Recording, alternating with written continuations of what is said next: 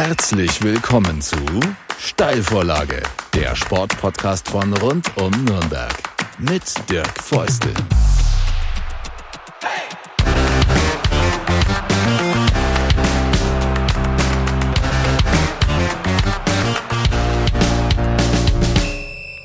Servus zu einer neuen Folge der Steilvorlage, dem Sportpodcast von rund um Nürnberg. Und diese Ausgabe ist so ein bisschen angelegt als Jahresrückblick. Wir wollen über den Nürnberger Sport sprechen, in der Hauptsache natürlich den Profisport, das ist klar. Und wenn ich sage wir, dann bin das ich als Host und mein Gast, über den ich mich ganz besonders freue. Sebastian Gloser ist da, der ursprünglich aus dem Zeitungsbereich kommt, Nürnberger Nachrichten, Nürnberger Zeitung, aber längst gehört natürlich da äh, online nordbayern.de dazu. Er ist selbst äh, Podcastmacher, war beim Club Podcast Kadepp dabei, den äh, Kleeblatt Podcast, äh, Flachpass heißt er. Vierter Flachpass, so ist es. So ist es. Den macht er auch. Also wir sind sozusagen prädestiniert dafür, einen Podcast zu zweit zu machen, in dem es um Sport geht. Und er kümmert sich auch nicht nur um Fußball, sondern er ist auch in den anderen Sportarten hier in, äh, in der Metropolregion wandert. Und deswegen freue ich mich, dass du da bist, Sebastian. Vielen Dank für die Einladung. Ich hoffe, wir kriegen diesen Jahresrückblick angemessen hin. Sehr, sehr gerne. Und ähm, ich habe es gesagt, wir wollen es ein bisschen breiter anlegen, bisschen über alle Profiklubs sprechen und was uns sonst noch so einfällt. Ähm, zum Beispiel haben wir auch ganz äh, erfolgreiche Sportler äh, aus der Region, aus der Stadt Nürnberg, die bei den Paralympischen Spielen erfolgreich waren. Das ist Matthias Schindler, äh, Paracycling unter Liso Engel, der Schwimmer. Also es gibt genügend zu besprechen aus dem Bereich Sport und du bist Generalist. Ja, damit willst du sagen, dass ich überall an der Oberfläche wahrscheinlich rumkratze und äh, zu allem ein bisschen was sagen kann, ohne in die Tiefe zu gehen. Ja, wir versuchen das. Dann kratzen wir einfach ein bisschen ja. und äh, schauen mal, wie tief die Kratzer werden. Mit was möchtest du anfangen? Äh, ich habe im Angebot HCR Langen, ich habe den Club im Angebot, das Kleeblatt, die Tigers, die Falcons. Mit was möchtest du anfangen? Ja, müssten wir wahrscheinlich eigentlich mit der Spielverein Greuther Fürth anfangen als erfolgreichsten dieser Vereine, oder? ja, weil äh, er ist in der ersten Fußball-Bundesliga und das ist quasi the biggest business uh, from all of them. Also fangen wir mit dem Kleeblatt an. Und was einerseits ein Erfolgsstempel ist, muss man natürlich andererseits auch wieder als extrem herausfordernd bezeichnen, weil so schön, wie es für das Kleeblatt ist, in dieser ersten Liga, in einer der besten Ligen Europas zu spielen, das Spielen wiederum war nicht sehr erfolgreich. Es gab bis vor ganz kurzer Zeit ein Unentschieden, ganz, ganz viele Niederlagen. Und jetzt gab es plötzlich einen Sieg. Das heißt, der Klassenerhalt ist wieder drin. ja, die Optimisten würden wahrscheinlich sagen, der Klassenerhalt ist wieder drin. Ähm, ich glaube aber, die meisten halten es eher realistisch und, und sagen, das wird ein weiterhin sehr schwieriger Weg, aber wer weiß, man hat schon alles erlebt im Sport. Insofern, warum sollte dieser erste historische Bundesliga-Heimsieg nicht vielleicht so viel Auftrieb geben, dass sie vielleicht sogar irgendwann eine kleine Serie starten und doch nochmal rankommen, zumindest an den Relegationsplatz? Also ich will das jetzt nicht hypen, aber wir haben in den letzten Jahren immer wieder erlebt, dass sich eine Mannschaft, in der Regel war es dann eine Mannschaft in der Rückrunde, plötzlich in einen ich will nicht sagen Rausch, aber in eine Siegesserie reingespielt hat. Äh, dafür gibt es mehrere Beispiele ähm, und die sich dann von Platz 16 oder 17 auf 11, 12 hocharbeiten konnten. Das muss nicht heißen, dass das Fürth jetzt auch schafft, aber es ist auch nicht ausgeschlossen und natürlich ähm, sie sind nicht nur darauf angewiesen, selbst Spiele zu gewinnen. Vor allem sind sie darauf angewiesen, dass andere Teams Spiele verlieren. Und das lässt dann wenn wir wirklich ehrlich sind, schon unwahrscheinlich werden. Ja, wir reden da vor allem, glaube ich, von Mannschaften, die das in den letzten Jahren geschafft haben, die schon ein paar Jährchen mehr in der Bundesliga ähm, auf dem Buckel haben und, und ein anderes Festgeldkonto und da vielleicht auch im Winter nochmal ganz anders äh, sich verstärkt haben und dann eben so ein, so ein Run hingelegt haben. Also ja, äh, schade. Ich dachte, wir machen beim Kleeblatt einfach im Mai des Jahres Schluss beim Jahresrückblick und, und blicken nur auf den, den furiosen Ausstieg. Aber nee, ähm, die, die Zeit in der Bundesliga kann man jetzt natürlich auch nicht verschweigen hier. Ja, wird, wird wahnsinnig schwierig. Ähm, also vor allem, weil sie eben halt schon die Spiele gegen die direkten Konkurrenten da unten mhm. ähm, nicht besonders erfolgreich bestritten haben. Hätten sie da gepunktet oder, oder mehrfach gepunktet, wäre es vielleicht nochmal ein anderes Thema, weil dann die anderen auch noch tiefer mit drin wären. So ist es schon ein arg weiter Weg, da noch zurückzukommen. Ja, ähm, ich befürchte, dass alle Experten mh, recht hatten, die vorher prophezeit haben, dass das Kleeblatt auch als Tabellenletzte wieder direkt runtergeht. Ich habe ja äh, grundoptimistisch wie ich bin, getippt, dass sie äh, sozusagen nicht mal in die Relegation müssen und das irgendwie knapp schaffen und ihre Euphorie mitnehmen aus der zweiten Liga. Ja, Mai, äh, kann man dann sagen, danach habe ich mich halt ein bisschen vertan. Man kann das jetzt schon wieder von so vielen Seiten aus diskutieren. Ein Punkt, der interessant ist, finde ich, ist der Abstand zwischen erster und zweiter Liga einfach schon zu groß geworden. Wir erleben das fast jedes Jahr, dass zumindest einer der beiden Aufsteiger aus der zweiten Liga echt Prügel kriegt. Also das war der Club schon vor drei Jahren, das Kleeblatt jetzt. Es gibt aber auch Beispiele, wo es funktioniert hat. Union Berlin, die hatten zwei, jetzt dritte Saison, die äh, haben sich ins internationale Geschäft vorgearbeitet. Da muss man aber auch sagen, da wurden, glaube ich, ordentlich Kohlen nachgelegt mit der Zeit. Nur wenn man sich überlegt, dass quasi mit jedem Jahr, dass ein Verein, der schafft, in der ersten Liga zu bleiben, im Vergleich mit einem Verein, der es äh, nicht schafft, aufzusteigen, da kommen jedes Jahr 20 Millionen Fernsehgeldunterschied.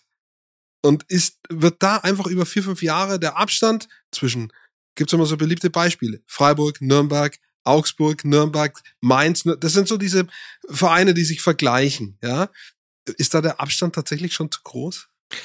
Ja, zu groß ist natürlich jetzt relativ sozusagen äh, aus welcher Sicht, ne? Aber, mhm. aber es, es hat die Tendenz zu so einem Closed Shop irgendwie, mhm. also de, den man so aus anderen Sportarten auch ein bisschen kennt, ähm, wo es für manche dann gar nicht mehr möglich wird, aus der zweiten Liga überhaupt aufzusteigen. Also wenn wir jetzt von diesen großen Profisportarten mal runtergehen, dann kennt man das aus Stichwort Volleyball oder mhm. sowas, äh, wo, wo das Riesenwelten sind, ähm, wo es vielleicht auch gar nicht anders möglich ist. Man muss dann eine erste Liga mal so mhm. promoten und dann wird's halt für andere schwieriger.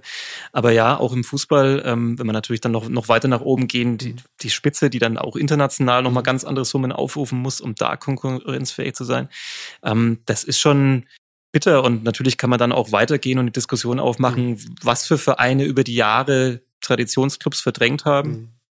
Ähm, man muss da jetzt gar nicht immer nur auf, auf den, den sogenannten Dosenverein aus Leipzig mhm. gucken. Ähm, da gibt's auch andere Beispiele. Ähm, das, das ist halt schwierig. Jetzt kann man natürlich auch sagen, ja, andere haben es wirtschaftlich und, und sportlich auch besser gemacht vielleicht. Mhm. Ähm, aber ja, natürlich ist es ein bisschen schade zu sehen, wie groß die Schere da auseinandergeht und, mhm. und dass es halt schwierig wird. Ich meine, du hast es auch schon erwähnt.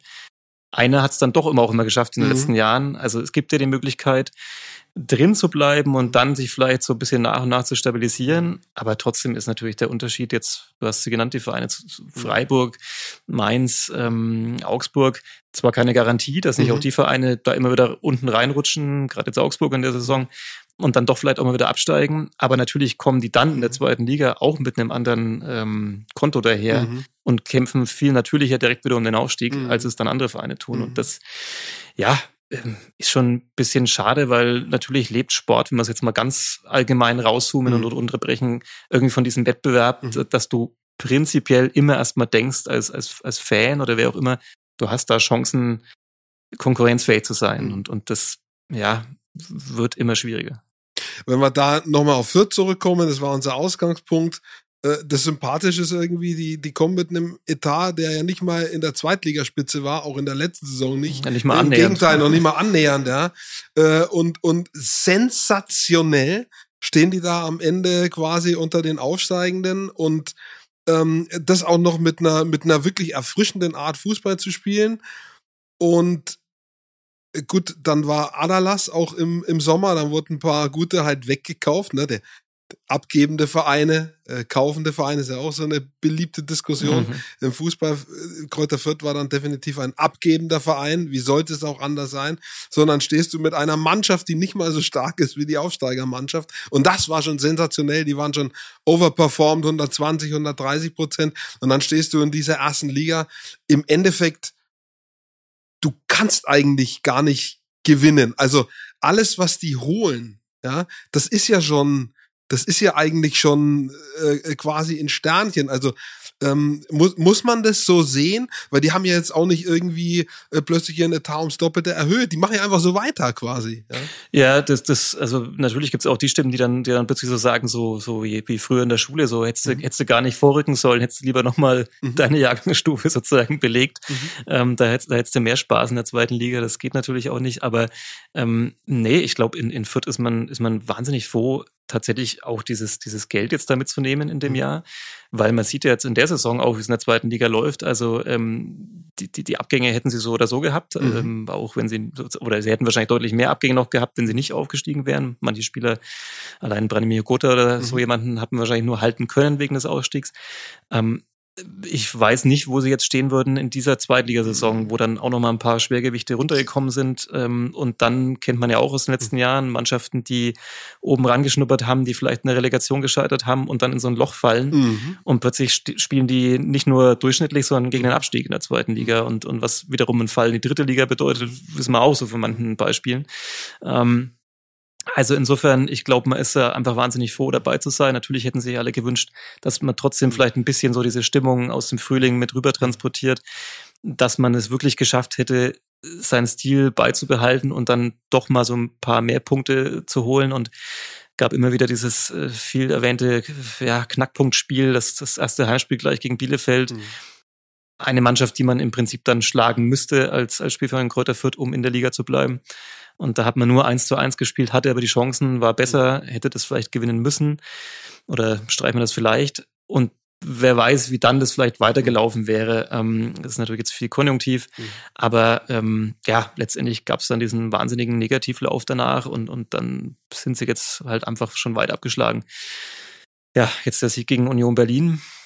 Vielleicht kommt noch was. Und, und da haben wir natürlich auch in der Saison das wunderbare Beispiel, du hast es gesagt, wie es auch anders laufen kann. Bochum, mhm. die haben im Prinzip einen einzigen Abgang, ja. wenn man es runterbricht, äh, zu verkraften gehabt, haben sich dann noch ein bisschen verstärkt, mhm. spielen auch eine andere Art von Fußball, sind es vielleicht auch anders angegangen, vielleicht ein bisschen, wie soll man sagen, rationaler, nüchterner, ähm, defensiver. Und die sind natürlich noch lange nicht gerettet, aber die mhm. stehen ja mit einem ganz anderen Punktepolster da mhm. und, und zeigen, wie man es schon auch schaffen kann. Aber wenn dann alle sagen, naja, schau dir diese beiden Aussteiger an, so ganz unterschiedlich, es mhm. sind auch andere Voraussetzungen in Bochum, mhm. trotz allem. Wollen wir nicht irgendwie jetzt gleich wieder vom, vom tiefen Tal äh, quasi zu alles ist möglich kommen, aber äh, wenn man mal dann ausnahmsweise nach langer Zeit mal wieder sieht, man kann gewinnen, es ist möglich, es ist ein tolles Gefühl, das kann schon auch was freisetzen. Absolut. Also ich glaube, die Spieler waren tatsächlich zu kaputt, um das richtig zu feiern und zu genießen. Ähm, man hat es gesehen, wie sie nach Schlusspfiff, äh, also äh, auf der Bank gab es schon so richtig diese, diesen Jubel und diese Euphorie, jetzt das Spiel gewonnen zu haben. Jetzt natürlich auch dann ohne Zuschauer, ist natürlich auch wieder bitter. Alle in Fürth haben auf diesen ersten Bundesliga-Heimsieg in der Geschichte gewartet und dann passiert der sozusagen erst, nachdem die Zuschauer wieder ausgeschlossen sind, ist natürlich auch äh, sehr schade. Aber ähm, die Spieler waren einfach zu fertig, die haben da alles reingeschmissen, haben, haben irgendwann wahrscheinlich auch gemerkt, okay, das ist jetzt wirklich der Tag, wo wir endlich mal diesen ersten Sieg auch schaffen könnten. Und ähm, ja, äh, gut, jetzt ist das Programm, äh, das da vorhin ist, nicht, nicht so drauf ausgelegt, dass man wahrscheinlich dann direkt daran anknüpfen kann. Aber wer weiß, was vielleicht tatsächlich nach dem Winter geht, wenn man sich noch mal ein bisschen ordnet, wenn man vielleicht noch mal ein bisschen das Aufgebot sortiert. Ähm, keine Ahnung. Also wie gesagt, wir haben schon alles erlebt. Wie gut kann sich ein, ich sage jetzt absichtlich Verein und nicht Club, von den Gesetzmäßigkeiten des Fußballs entkoppeln, denn normalerweise bedeuten serienweise Niederlagen ganz einfach irgendwann mal zu, weiß ich, 95 bis 99 Prozent eine Trainerentlassung.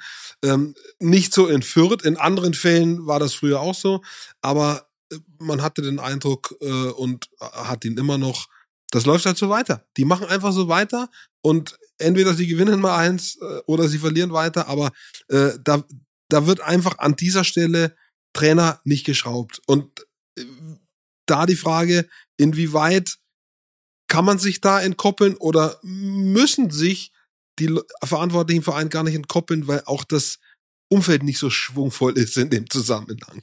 Das ist sicherlich ein Grund, dass es nicht ganz so aufgeregt ist mhm. wie an anderen Standorten, ähm, wenn man nur ein paar Meter, Kilometer mhm. weiter blickt.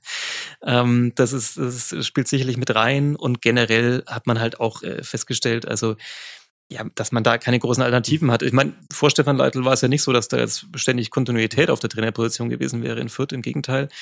Aber Rashid Asusi hat es immer wieder betont, das ist so der Trainer, den er irgendwie holen wollte, vom, vom Stil, vom Ansatz her. Ähm, und dann ist auch völlig klar, wenn man jetzt als Außenseiter hochgeht, wenn man diese üblichen Mechanismen dann mhm. machen würde, dass das wäre sinnlos in, in, in Fürth. Also außer man hätte das Gefühl, es ist irgendwann tatsächlich zwischen Trainer und, und Mannschaft äh, das Verhältnis völlig gestört, dann muss man natürlich vielleicht auch als, als Spielvereinigung reagieren. Aber so, glaube ich, machen sie es völlig richtig. Ähm, es war abzusehen, wie es laufen kann, zumindest. Mhm. Ähm, die logische Folge wäre jetzt, man geht wieder runter und greift in der zweiten Liga wieder an. Und im besten Fall macht man das wieder mit Stefan Leitl. Mhm. Mit Kontinuität, mit, mit einer Arbeit, mit einer Mannschaft, die möglichst vielleicht auch zusammenbleibt. Ähm, die einzige Frage ist vielleicht in dem Kontext, welche Ambitionen Stefan Leitl hat. Also ich mhm. weiß nicht, ob er ein, ein Christian Streich ist, der jetzt so an einen Standort gebunden ist. Ich glaube schon, dass er andere Ambitionen hat. Ich mhm. glaube, er möchte irgendwann schon auch in der Bundesliga mal eine Mannschaft trainieren, die, die nicht nur mit sozusagen um den Klassenerhalt spielt, wenn alles mhm. fantastisch läuft, sondern ich glaube, er würde schon auch gern zeigen, was er drauf hat als Trainer. Insofern ist die Frage, ähm, ist er derjenige, der, der jetzt wirklich auch diese, diese hohen Niederlagen immer so, so hinnimmt und dann wieder mit in die zweite Liga geht und, und mhm. den Neuaufbau startet? Oder ist er einer, der dann auch mal irgendwann sagt, okay, das, das kratzt jetzt zu so sehr an meiner Reputation. Mhm jetzt werfe ich vielleicht mal hin und, und versuche irgendwo anders einen Neubeginn oder sag zumindest, wenn wir runtergehen, ja, ähm, bin ich derjenige, der jetzt wieder diesen Neustart wagt oder, oder muss jemand anders ran? Das ist für mich vielleicht da eher die Frage, aber ich glaube, der Verein wird definitiv weiter auf ihn setzen. Machen wir mal hinter das Thema Fürth einen Haken dran ähm, und schwenken über. Äh, wir haben es schon leise anklingen lassen äh, zu dem Verein in der anderen Stadt äh, den Nürnbergern, dem Club, dem FCN. Und ich hatte auch in dieser Sendung zu Gast äh, Christian Bönig, der äh, Leiter der, der Sportkommunikation. Und wir haben tatsächlich den Club gelobt, weil er es in dieser Spielzeit bisher geschafft hat, nicht alle Spiele zu gewinnen, das sicher nicht, auch Schwächen gezeigt hat, aber er hat geschafft, was er drei Jahre lang äh, nicht geschafft hat, nämlich das Spaß macht, wieder zuzuschauen. Und äh, ich glaube, das kann man schon mal auch sagen. Also Lob, wo Lob auch mal fällig ist, oder? Ja, also wundert mich jetzt aber, dass er den Verein lobt. Na, er, schon klar, ne? aber äh, er ist ja auch ein reflektierter Mensch sozusagen ja. und äh, ich denke, wenn jetzt, wenn jetzt jedes Spiel schlecht wäre, würde er das auch nicht machen. Also ja. äh, da, da würde ja dann die Schere aufgehen in der Wahrnehmung der anderen und seine eigene, also deswegen kann er ja nicht irgendwie sagen, was nicht ja. stimmt. Er, er muss ja auch irgendwie sagen, was schon zumindest in die Richtung geht. Ähm, und tatsächlich finde ich aber auch, dass es in wirklich ganz vielen Fällen auch Bock gemacht hat, dem FCN zuzuschauen. Also das Spiel gegen, gegen St. Pauli vor einigen Wochen war einfach ein spektakuläres Zweitligaspiel. Ähm, ähnlich wie das gegen Kiel. Das sind richtig schöne Spiele zum Anschauen gewesen. Das gegen Sandhausen war vielleicht nicht so schön, aber es war mega spannend. Und die sind alle gerannt. Also das sind einige Voraussetzungen, die man unabhängig des Ergebnisses konstatieren kann, äh, die einfach Spaß machen, den, dem Club zuzuschauen. Ja, ich finde find wirklich der größte Unterschied, abgesehen von dem Punkt, den du schon genannt hast, ist, ist halt wirklich die, die Ruhe, ähm, mit der jetzt mal gearbeitet wird, mhm. also und wo man auch jahrelang drüber gesprochen hat, dass, dass es die halt vielleicht mal braucht, um, um auf das nächste Level auch mal wieder zu kommen oder mal wieder zu gesunden und, und irgendwie so eine, ja, eine neue Basis für sich selber als ganzer Verein zu finden. Ähm, gab ja im ersten Jahr von Robert Klaus auch wieder die Phasen, wo mhm. man, wo man nicht wusste, war das jetzt die richtige Entscheidung, so einen jungen Trainer zu nehmen, der jetzt vielleicht auch nicht so die Erfahrung mit so einem, mhm. zumindest im Umfeld unruhigen Traditionsverein hat und so weiter. Ähm, aber dann ist man da einfach mal stabil geblieben und, und hat sich nicht beirren lassen ähm, und hat das weiter durchgezogen. Und ich finde, das macht sich jetzt bezahlt in dieser im zweiten Jahr von ihm. Ähm, ja, es gab vielleicht, erinnere ich mich jetzt so, weil ich auch da dabei war, vielleicht so dieses Erweckungserlebnis noch in der vergangenen Saison mhm. im Derby in Fürth, mhm. ähm, wo man dann zwar in der Nachspielzeit noch den 2-2 Ausgleich hinnehmen musste, aber wo irgendwie ein neues Feuer in mhm. dieser Mannschaft entstanden ist, wo man dann, glaube ich, auch so zum ersten Mal so diese, diese Raute oder das berühmte Drachenviereck mhm. gespielt hat und dann so das Gefühl hatte, jetzt hat man mal eine Formation für sich gefunden und, und weiß, ah, die Spieler habe ich und die passen dahin und, und so macht es irgendwie alles Sinn. Ähm, so wird es ja seitdem im Prinzip bis, bis auf leichte Variationen gespielt, ähm, taktisch und, und ähm, ja, ich glaube, man hat sich da einfach gefunden und hat einfach jetzt eine, eine Basis mal, von der man aus einfach neu angegriffen hat. Dann, glaube ich, bis zum zweiten Spieltag ungeschlagen gewesen. Mhm. Relativ oft zu Null gespielt. Ähm, das gibt natürlich auch mehr Selbstvertrauen, vor allem für diejenigen, die im hinteren Teil der Mannschaft mhm. irgendwie arbeiten. Und ähm, ja, man, man kann sagen, Klar, jetzt nach der Hinrunde, mh, hm, der Kollege hat so zwischen Euphorie und, mhm. und Ernüchterung, glaube ich, so ein bisschen das, mhm. das beschrieben. Natürlich gab es jetzt auch wieder Ergebnisse, gerade so im, im, zweiten Teil, mhm. zweiten Hälfte der Hinrunde, die nicht so pralle waren. Aber, aber trotzdem, man steht ungefähr da, wo man sich vorgenommen hatte. Ähm, und nach oben ist es auch nicht so viel. Ähm, also ja, könnte auch eine spannende Rückrunde werden. Dass es eben eine Weiterentwicklung gegeben hat von der letzten zu dieser Saison, ähm, auf welche, sagen wir, zwei bis drei Punkte würdest du es zurückführen? Ähm, einer ist sicherlich Abwehrschwäche erkannt, Abwehrschwäche personell äh, angegangen äh, bei den Neuverpflichtungen mit Schindler, mit Hübner ähm, und dadurch behoben. Ähm, welche, also das würde ich auf jeden Fall mal als einen Punkt konstatieren. Welche ein, zwei anderen fallen dir noch ein?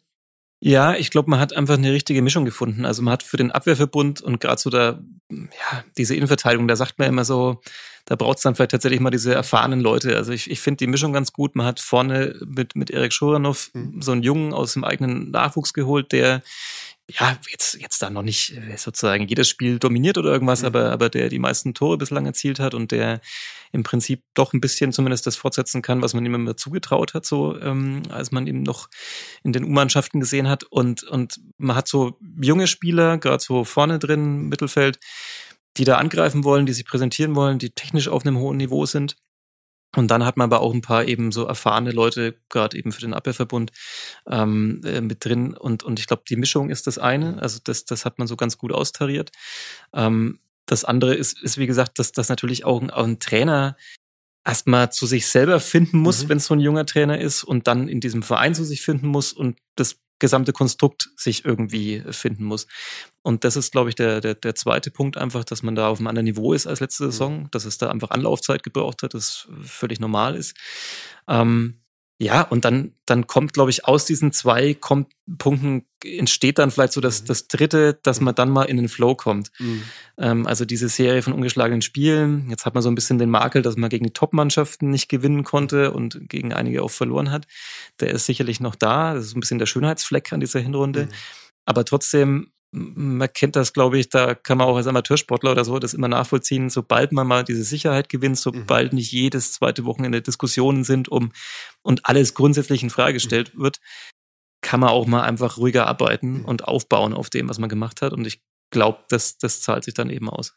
Und wir haben das Spiel gegen Schalke noch im Kopf, das irgendwie mal wieder so in 90 Minuten den, den FCN so bebildert hat irgendwie alles möglich und doch am Ende irgendwie mit leeren Händen dastehen. Also kurios. In diesem Spiel war, ähm, auch wenn es manche nicht glauben wollen, aber ich finde es, es waren Siegmöglichkeiten, die hätten dieses Spiel auf Schalke gewinnen können. Chancen hatten sie genug. Dann hast du einen, in dem Fall in diesem Spiel, ähm, der eine ganz eigene Geschichte schreibt, Manuel Schäffler, der einen Pfostenschuss hat, der ein Eigentor hat, der ein Tor erzielt, das aberkannt wurde, obwohl es regulär war also allein der schreibt schon eine, eine ganz komische Geschichte in diesem Spiel und am Ende sagen wieder, oh, wir, wir gewinnen gegen die großen Mannschaften nicht. Aber wenn du in diesem Spiel an der richtigen Stelle das Tor schießt und es hätte das von Scheffler sein können, weil es eigentlich regulär war, dann gehst du vielleicht am Ende als Sieger raus. So ist wieder so ein bisschen dieses, und jetzt kommt der Podcast, wo du mitgemacht hast, Adept, der Club ist Adept, obwohl er also in dieser Saison definitiv, wie ich finde, mal Cut-Up ist, ja, um diesen Konkurrenz-Podcast nochmal ins Spiel zu bringen. Ja, schön, ich mag den Werbeblock hier. ja, völlig richtig. Das, das, das zeigt ja, und das ist ja dann auch das Schöne, was, also mich dann auch immer wieder am Sport fasziniert, dann doch auch, dass das ja, wir haben, wir haben jetzt gerade bei Fürth drüber geredet, über die Bundesliga und, und diese Chancenungleichheit. Ähm, trotzdem am Ende ist es immer noch irgendwie Sport und es kann immer nicht jedes Mal, aber es kann mhm. oft immer alles passieren und, und äh, dass es so von Kleinigkeiten und dann doch auch von Zufällen und Glück abhängt.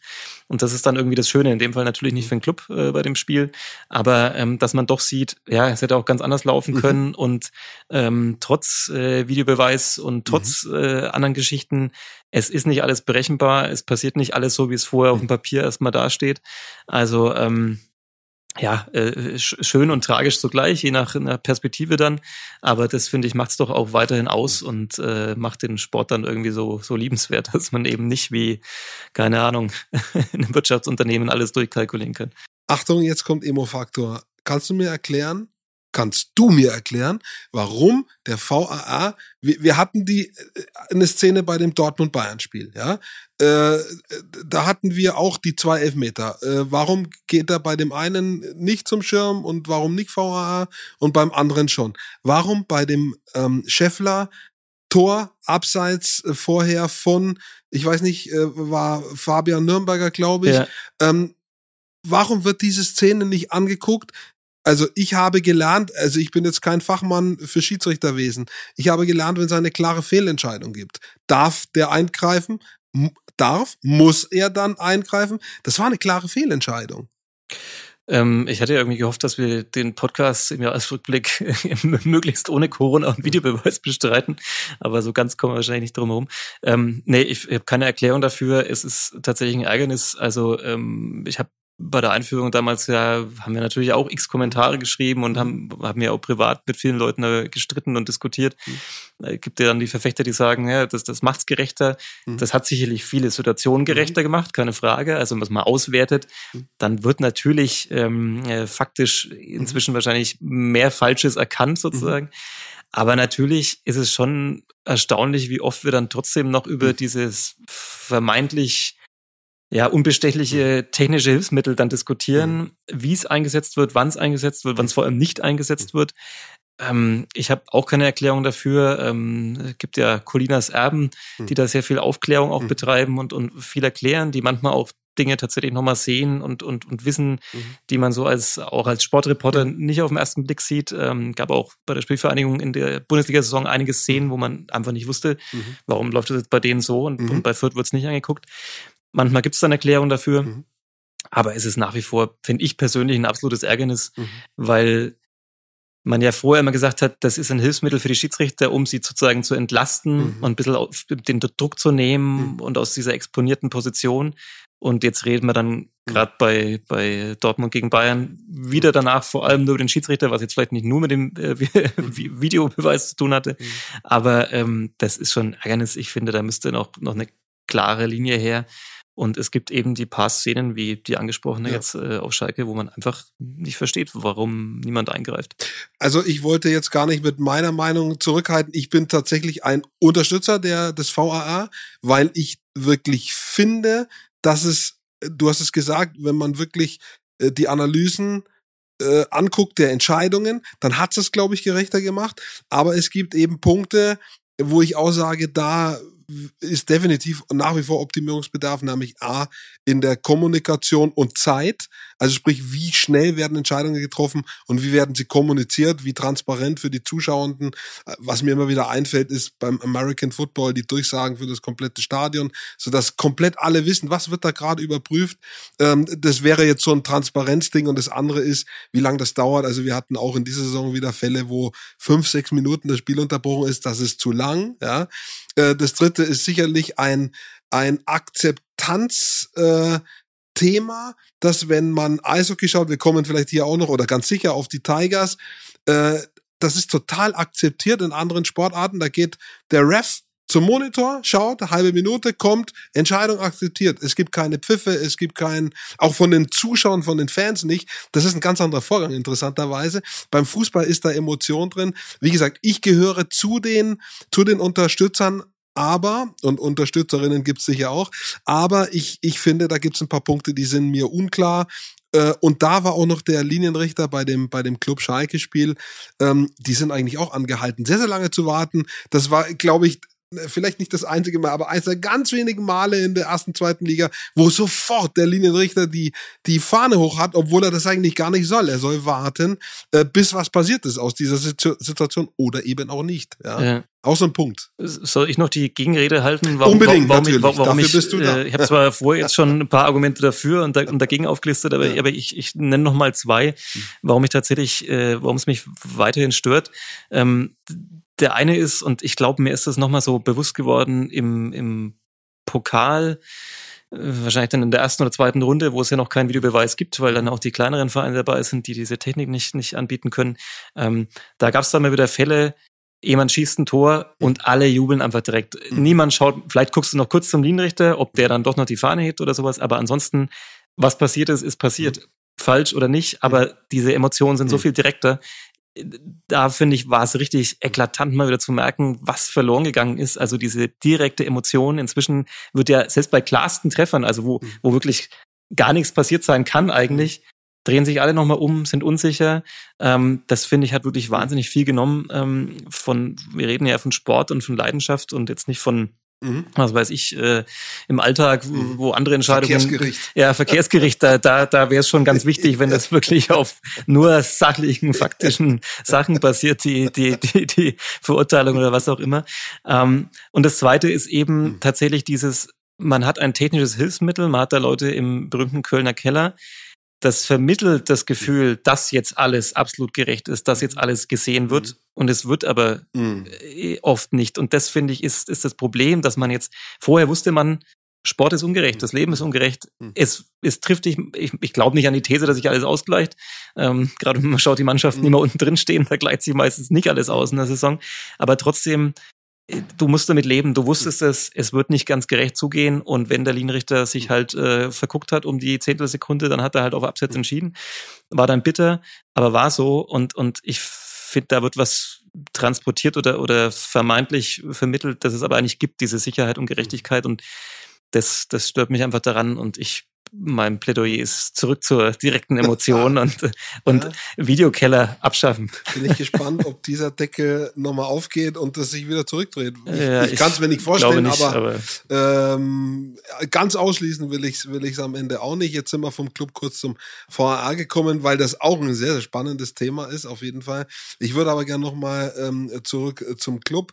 Du hast den Trainer schon angesprochen und ähm, mich interessiert, weil das oft ist, dass solche Leute hier gut ankommen.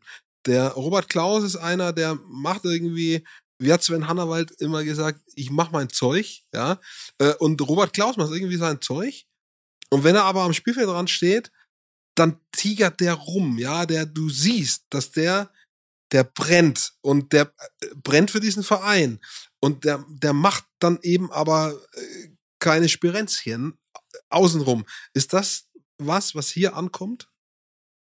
Ich glaube, es gibt. Dieser Hacking ähnlich übrigens. Ja, In ja. anderer Funktion. Ja. Aber der war am Spielfeld dran mhm. ähnlich. Ja, äh, interessante Beobachtung. Ich, ich glaube, dass es tatsächlich, also gibt wahrscheinlich mehrere Alternativen, wie man hier ankommt. Also ich glaube, ein Michael Kölner als äh, mhm. ewiger Zeremonienmeister und, und sehr volksnah kam, mhm. bis dann irgendwann es in der mhm. Bundesliga nicht mehr so lief ähm, und ein bisschen so sein Effekt, sage ich mal, abgenutzt mhm. war, kam der, glaube ich, auch sehr gut an. Also ich glaube, das ist auch immer eine Option hier bei so einem Traditionsverein.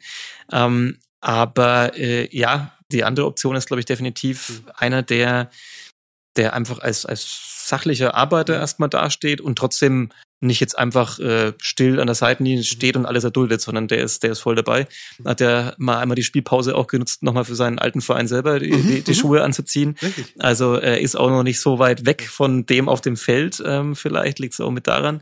Ähm, ich persönlich finde es sehr sympathisch. Also er war auch ja bei uns eben, hast den Podcast schon genannt, bei mhm. Kadepp auch schon zu Gast und so. Und ich finde, dass er ja ähm, sozusagen trotz seines jungen Alters und trotz ähm, dass man ja so ein bisschen äh, ihm anhaften hatte, dass, dass er, dass er da so aus dieser Leipziger Schule kommt mhm. und, und wo man dann einfach davon ausgeht, das ist vielleicht einer der, ja, der kommt jetzt da aus den NLZs und der ist da nur in dieser Bubble drin seit mhm. Jahren und hat nichts zu mhm. erzählen. Mhm. Nee, das Gegenteil ist der Fall. Richtig. Er hat, hat viel zu erzählen, ähm, mhm. ist, glaube ich, ein sehr, ja, geht mit offenen Augen durchs, mhm. durchs Leben und ich glaube, das kommt schon auch gut an, dass da einer, ja, äh, selbstbewusst daherkommt, aber ohne sich dabei jetzt irgendwie völlig zu überschätzen und zu sagen, ich bin jetzt hier äh, der Messias, weil ich komme von mhm. da und da und äh, da wissen wir ja, wie Erfolg geht und so, sondern ja, ich glaube, er passt tatsächlich gut her. Musste natürlich auch erstmal so sich einleben mhm. und glaube ich auch erstmal so merken, okay, was passiert, wenn man mal in der ersten Saison so zwei, drei Spiele verliert.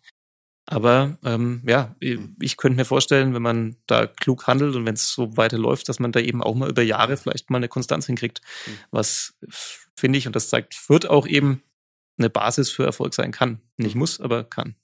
Und Authentizität, schwieriges Wort, äh, das, hat, das haben beide übrigens. Äh, das ist eine Parallele. Ich, ich habe den Eindruck, ich sehe Robert Klaus und ich sehe Stefan Leitl und ich sehe niemand, der irgendwie äh, sagt, äh, I'm the only one oder the big one oder the special one. Ja, ja, das, das tatsächlich sind sie beide. Ähm, sehr bodenständig wirken beide Familienmenschen. Ähm, also ja, das ist genau der Punkt. Äh, werden jetzt da nicht völlig extrovertiert in den Pressekonferenzen äh, anfangen. Manchmal als Journalist wünscht man sich ja vielleicht auch so einen Christian Streich, der dann da immer zu, zu allen Themen noch was zu sagen hat und so weiter und der da vielleicht mal auch einem die Überschriften quasi in jedem zweiten Satz äh, diktiert. Aber ähm, nee, in dem Fall ja einfach zwei, zwei Fußball-Experten, ähm, die Lust dar haben, darüber zu reden. Ja. Schließen wir den Club ab mit der Frage, wie geht's weiter? Woran hat's gelegen? Wie geht's weiter? Die zwei meist äh, gestellten Fragen im Sportjournalismus. in dieser oder jenen Formulierung, ja, aber da steckt eigentlich immer so, was, was, was ist denn passiert und wie geht's denn eigentlich weiter? Wie geht's weiter beim Club? Also diese zweite Liga, äh, die hat das Fiese, dass du mit, mit einem, mit einem oder zwei Siegen in Serie kannst du zum Aufsteiger äh, Favoriten hochgejatzt werden und mit denselben zwei Niederlagen äh, bist du, oh, wow, geht's jetzt wieder unten rein oder was? Ja, äh, und da ist der Club gerade. ja, das ist, aber das ist nicht der Club, sondern das ist die zweite Liga. Die ist so eng beieinander. Du bist mit zwei Siegen auf auf Aussichtsbereich drei, vier oder halt auch auf 10, 12. Ja. Mit zwei Niederlagen. Ja, wie geht's weiter? Gute Frage. Das werden die nächsten zwei Spiele dann zeigen. nee, es ist, es ist tatsächlich so. Also ich, ich, ähm, dadurch, dass sie jetzt tatsächlich es nicht geschafft haben, die, alle, die über ihnen stehen, so richtig zu ärgern, äh, tue ich mich schwer damit, dass sie, dass sie jetzt da so, so, so richtig nochmal in diesen Ausstiegskampf eingreifen, auch wenn es wirklich auf dem Relegationsplatz ja äh, zum Stand der Aufnahme hier, glaube ich, nur ein Sieg ist. Äh, jetzt mal sehr vereinfacht gerechnet, weil die anderen spielen ja auch. Ähm, aber, äh, aber, aber trotzdem, ich glaube, dass tatsächlich so Platz fünf mhm. ein sehr angemessenes mhm. Ziel wäre für die Rückrunde, um dann vielleicht in der Saison darauf noch ein bisschen zu klettern. Ähm, und ja, gleichzeitig muss man natürlich aufpassen. Mhm. Kleine Negativserie ein bisschen die Tendenz der letzten Spiele der Hinrunde mitzunehmen, dann redet man schon wieder anders. Aber glaube ich tatsächlich auch nicht in der Saison. Ich glaube, sie sind gefestigt genug, um da nicht reinzurutschen, sondern einfach zumindest vielleicht nicht die über ihnen, aber die unter sich dann sich fernzuhalten und, und die Spiele zu gewinnen. Und dann wird da nicht bis zum letzten Spieltag oder was gezittert, sondern dann ist es, glaube ich, vielleicht eine sehr solide Saison. Und wenn es mehr wird, dann kann ich mich ja sozusagen gerne äh, ja, meine Prognose sonst wo. Ein recht prominenter Clubfan, Basti Doret, kennst du ja auch aus dem Basketball, der sagt, die, die allermeisten Clubfans wünschen sich einfach nur eine ruhige Saison, in der sie vielleicht ein paar Siege mehr feiern können als Niederlage betrauern, ja. Und ich, ich würde genau das unterschreiben und ich glaube, eine solche Saison wird eine stabile Saison, eine ruhige Saison, in der du vielleicht, wenn du, wenn du richtig Schwein hast, am Ende nochmal letzten fünf Spieltage, vielleicht hast du nochmal irgendwie den Zugriff nochmal nach den Sternen zu greifen. Aber wenn das auf fünf, sechs oder sieben rausgeht, ich glaube, dann sind die allermeisten zufrieden. Das größere Problem wird sicherlich das wirtschaftliche generell im Profisport durch Corona, durch Geisterspiele. Also das sind, das ist eine mindestens genauso große Herausforderung äh, in den letzten zwei Jahren gewesen und ist es noch wie das Sportliche, ganz einfach. Ja, da können wir uns natürlich dann, sorry, entgegenhalten, dass, dass man vielleicht tatsächlich dann sogar wieder eigentlich aufsteigen muss oder da ganz hoch muss, um eben, äh, wir haben vorhin von der Schere gesprochen und was ist, wenn man nicht hochgeht. Natürlich können wir auch sagen, man muss so schnell wie möglich immer wieder hoch, egal wie es dann läuft in der Bundesliga, einfach nur um dieses Geld mitzunehmen, um sich zu sanieren. Und gerade jetzt eben diese schwierigen äh, Jahre, diese Delle bei den Zuschauereinnahmen irgendwie auszugleichen. Aber natürlich kann man dann auch mal die Frage stellen, okay, wenn man hochgeht, dann muss man natürlich auch Gehälter anpassen, dann muss man vielleicht doch nochmal andere Spieler holen. ähm, macht man sich da vielleicht wieder ein bisschen mehr kaputt. Wie also gewonnen, so zerronnen auch, ne? Hm. Ja, und, und, und, und ist dieses, man muss dann ja auch im Umfeld immer damit umgehen, mit diesen hm.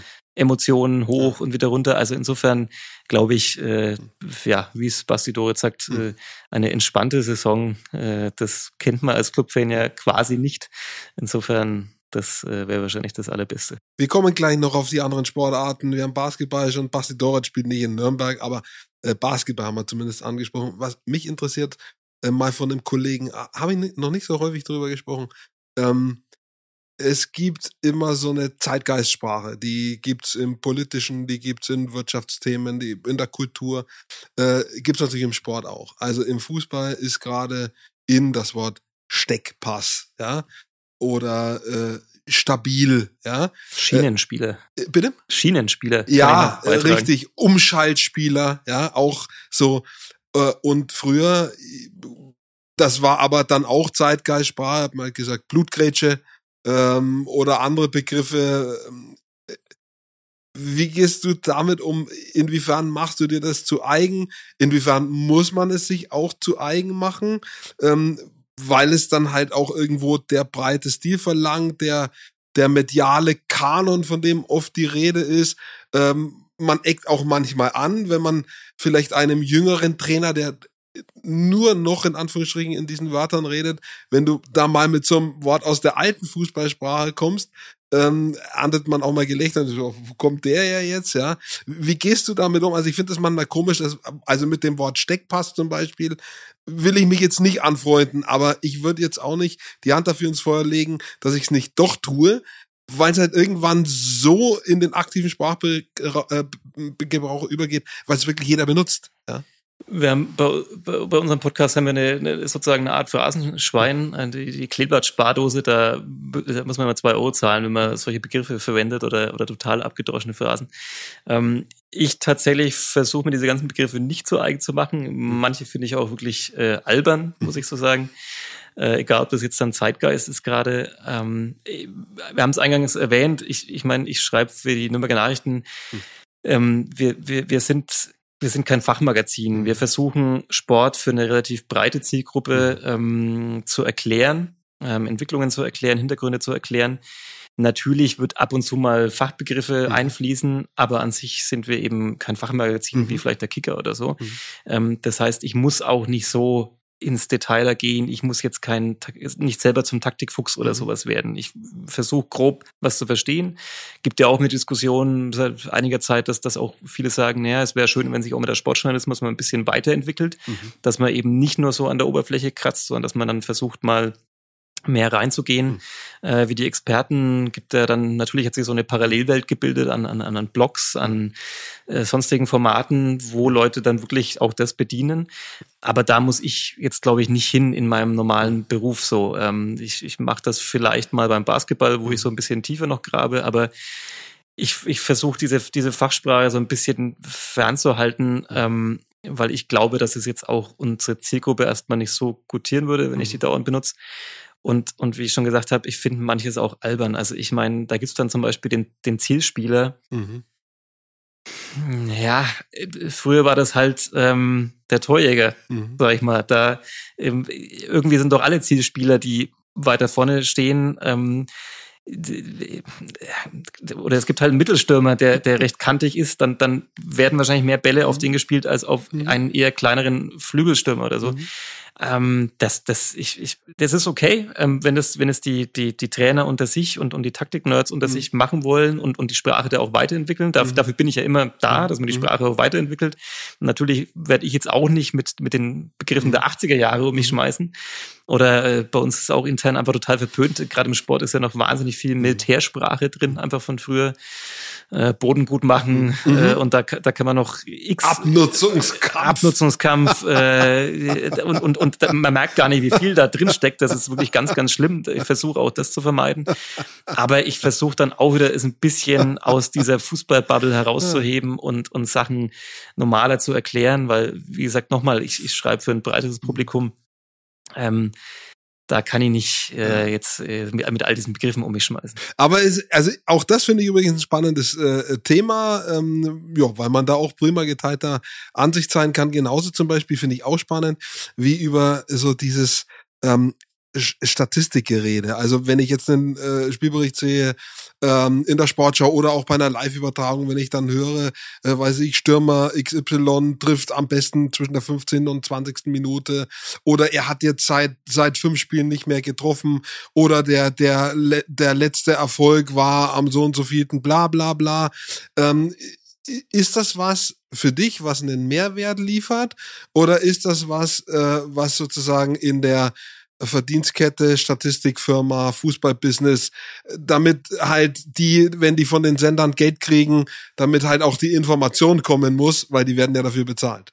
Es gibt ja inzwischen Vereine, die, die die bauen alles auf Zahlen auf. Also die verpflichten ihre Spieler nach äh, Statistiken, die schauen dann vielleicht gar nicht mehr so hm. grob irgendwelche Videos an oder so, wie, wie spielt der eine, also vielleicht machen sie das auch noch.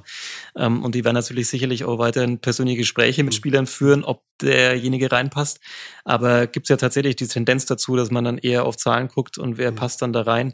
Ähm, vielleicht liegt es daran, dass ich früher in der Schule so schlecht in Mathematik war, aber ich versuche oder hoffe immer, dass das ganze Leben sich nicht nur mit Zahlen erklären lässt und erst recht nicht der Sport. Äh, wir haben vorhin was was, was das Spiel gesagt, äh, Schalke gegen Nürnberg, hm. wie viel da dann doch wieder von Zufällen und so weiter mhm. abhängig ist. Ich hoffe immer darauf, dass das dann doch noch das oft durchbrochen hm. wird. Mhm. Natürlich gibt's aber Aspekte, die man dann mal aufgreifen kann, die offensichtlich sind oder, oder die, die herausstechen und die dann doch wieder auch manche Sachen erklärbar machen. Mhm. Das finde ich dann schon ähm, ganz gut, die einem mal weiterhelfen zu verstehen, warum passieren manche Dinge. Warum ist ein Spieler so gut ähm, oder ein anderer vielleicht eben auch nicht.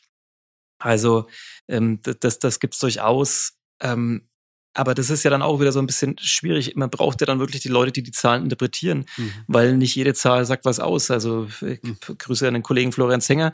Mhm. Ähm, äh, Laufleistung, mhm. äh, das, das war ein Wert, der, der ist seit Jahren, wird er immer rumgeschmissen, steht auf jedem Bogen nach dem Spiel. Aber eigentlich sagt er nicht so viel aus. Es geht da nicht darum, wer hat vielleicht in entscheidenden Momenten die, mehr Sprints zum Beispiel ja, gemacht ja, und, ja. und, und hat an den richtigen Momenten die Laufleistung gebracht, mhm. nicht, nicht die totale Laufleistung. Also, wie gesagt, es ist ein bisschen, bisschen schwierig. Ähm, wir haben Expected Goals, wir mhm. haben Expected Points, wir haben alles Mögliche inzwischen. Mhm. Ich finde, man kann sich ein bisschen was rausgreifen. Mhm. Man soll natürlich nicht stehen bleiben, aber ich würde es auch nicht übertreiben, mhm. sonst äh, hängt man irgendwie nur noch da drin und dann kommen die Momente, wo die Zahlen über den Haufen geworfen werden und dann, was machst du mit all den Zahlen? Also. Ja, also mir geht's ähnlich, vor allem wenn ich halt Spielberichte dann sehe, ähm, die in der Formulierung, äh, jetzt im Fernsehen, zu, äh, keine Ahnung, zu, zur Hälfte oder zu, zu zwei Dritteln aus so Zahlenwerk bestehen. Also wenn der Reporter gar nicht mehr eigentlich kommentiert, sondern wenn er halt nur noch äh, das runterbetet, ja, das ist zwar wie sagt man, das ist zwar auch Kernerarbeit, ja, das musst du erstmal alles zusammensuchen und dann dir schreiben zum Vertonen, aber ähm, ich weiß nicht, das, das, das schießt dann irgendwie so ein bisschen übers Ziel hinaus. Also finde ich aber auch ein spannendes, äh, spannendes Thema, wo man auch vor, auch da vortrefflich unterschiedliche Ansicht sein kann. Manche sind dann Nerds, ne? Ja, ja, und die dürfen ja jetzt gerne dann auf äh, mich ja. oder uns einprügeln. Ja, richtig. Und äh, wahrscheinlich ist es auch, wenn man vielleicht ein, Spiel im Fernsehen kommentiert, vielleicht ist es auch immer so eine so eine Sicherheit als Kommentator oder als mhm. Kommentatorin, dass man so, so eine Basis hat, wenn mhm. es 0-0 mhm. irgendwie läuft und nicht viel passiert. Aber im besten Fall ähm, kann man sich ja dann doch eher vielleicht vom Spielverlauf leiten lassen und und dann nur ab und zu mal so ein ein kleines Detail einfließen lassen, wenn man dann erklären kann, warum jetzt wieder Spieler X ähm, ja als Schienenspieler mhm. die besten Steckpässe. Wenn du Zahlen hast und moderne Fußballbegriffe, bist du schon bei 90 Prozent der der ja letztendlich äh, des, des Vertontextes für den Fernsehbericht. Ja, vielleicht ist das manche ganz einfach ein, wie sagt man, ein äh, zum Festhalten. Ja, ja, äh, ja. Ähm, und wo man, wo man nicht so viel Kreativität. Ich weiß nicht. Und dann, also, und dann, und dann hat man es ja schon recherchiert, dann will man es auch rauslassen. Ja, richtig. Ja, richtig. Haben wir sich die Arbeit gemacht und, und muss es dann auch zeigen.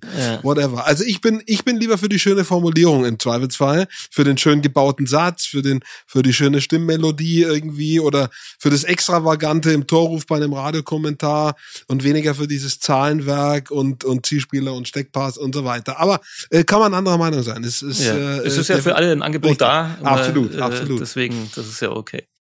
Jetzt haben wir schon dreiviertel Stunde über Fußball gesprochen. Ist aber auch das größte Thema, äh, logischerweise, in der, in der Stadt und im Umland definitiv. Trotzdem gibt's noch den einen oder anderen an, äh, Profiklub im Handball, im Basketball, im, im Eishockey, HCA Langen.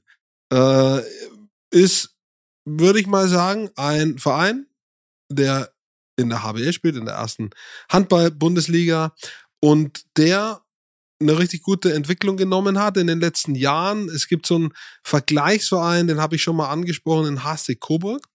Äh, die sind aufgestiegen und dann wieder abgestiegen und aufgestiegen und abgestiegen. Die sind quasi Fahrstuhlmannschaft geblieben. Und der HCR Langen ist aufgestiegen und hat es geschafft, in dieser Liga zu bleiben und sich da zu etablieren und irgendwo in den Bereich um die 10 zu spielen in der Tabelle.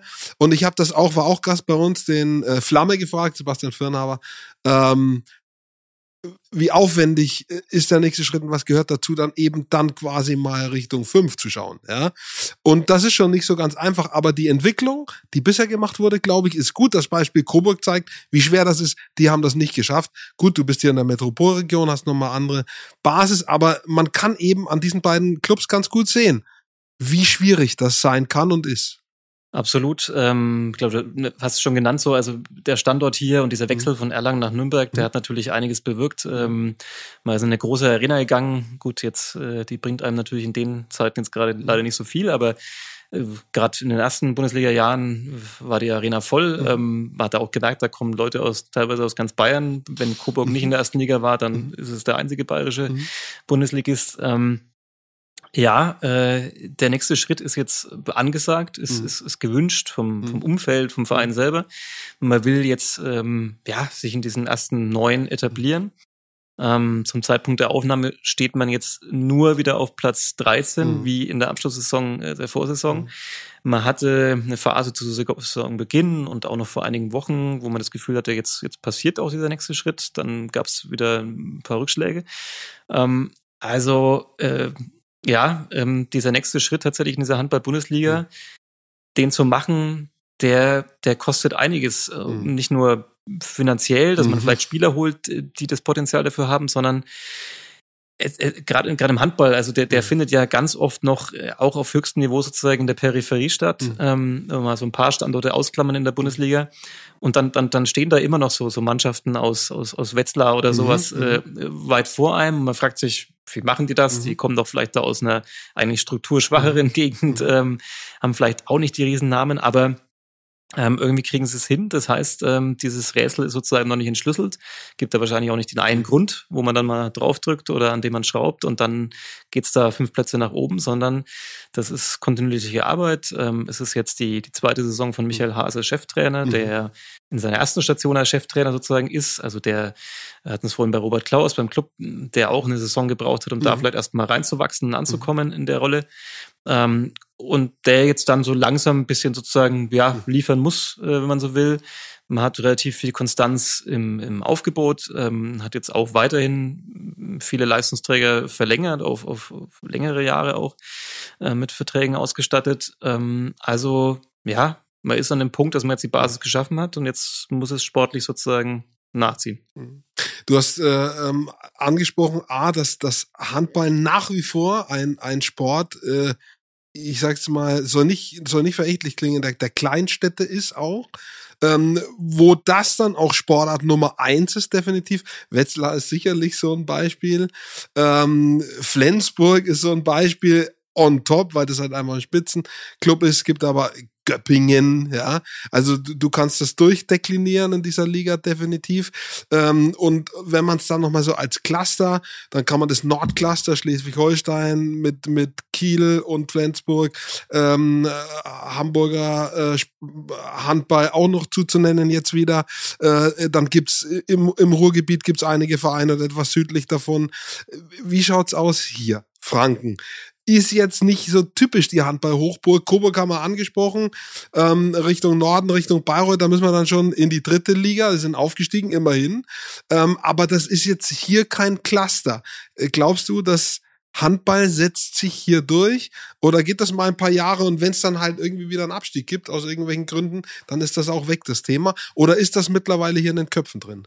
Ich glaube, es ist in Köpfen drin, mhm. tatsächlich. Mhm. Also, ähm, wie gesagt, man, man hat vielleicht jetzt als Basis ähm, nicht, nicht die sozusagen diese Zuschauerzahl, um jetzt da regelmäßig äh, die Arena Nürnberger Versicherung irgendwie voll zu machen.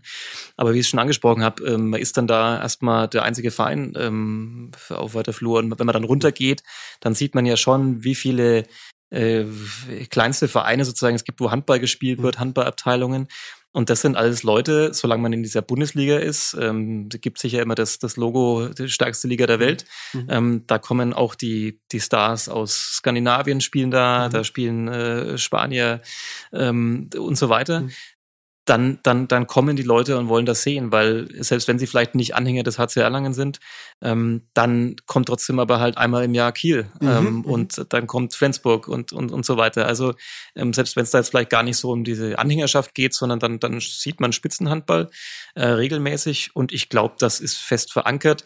Natürlich auf dem Niveau. Also sollte man irgendwann absteigen und dann länger mhm. nicht hochkommen, mhm. dann sieht es natürlich wieder anders aus. Mhm. Aber, ähm, aber ich glaube, dass es der Verein äh, wirklich geschafft hat, da ja sich gut zu vermarkten, eine Basis zu schaffen. Und jetzt müsste man natürlich aber, klar, mal, mal Corona natürlich auch aus in diese schwierige Phase, aber, mhm. aber jetzt muss natürlich mal, wenn man sich ein bisschen etabliert hat in der Bundesliga, müsste wieder so ein Zucker kommen, mhm. damit dann die Leute vielleicht wieder auch mehr Bock drauf haben und, und, und sehen, okay, man spielt da nicht nur mit, mhm. sondern und, und hat nicht nur vielleicht so diese ein, zwei Highlight-Spiele im Jahr, wo man dann mal die Rhein-Neckar-Löwen ärgert oder eben mal Kiel in Unentschieden oder sowas abtrotzt, sondern ähm, man schafft es regelmäßig, die Top-Mannschaften zu schlagen und sich da oben zu etablieren und vielleicht da irgendwann sogar mal europäisch zu spielen. Hm. Äh, Stichwort auch attraktiv für, für Jugendliche den Sport äh, zu machen und eine Chance haben, vielleicht zu haben, da äh, ins Profigeschäft zu kommen. Christopher Bissel hat das geschafft. Ähm, wie, wie siehst du das? Gibt es außer ihm noch andere Beispiele, ähm, die, da, die da den Durchlauf geschafft haben, sodass man sehen kann, man, man kann das packen hier?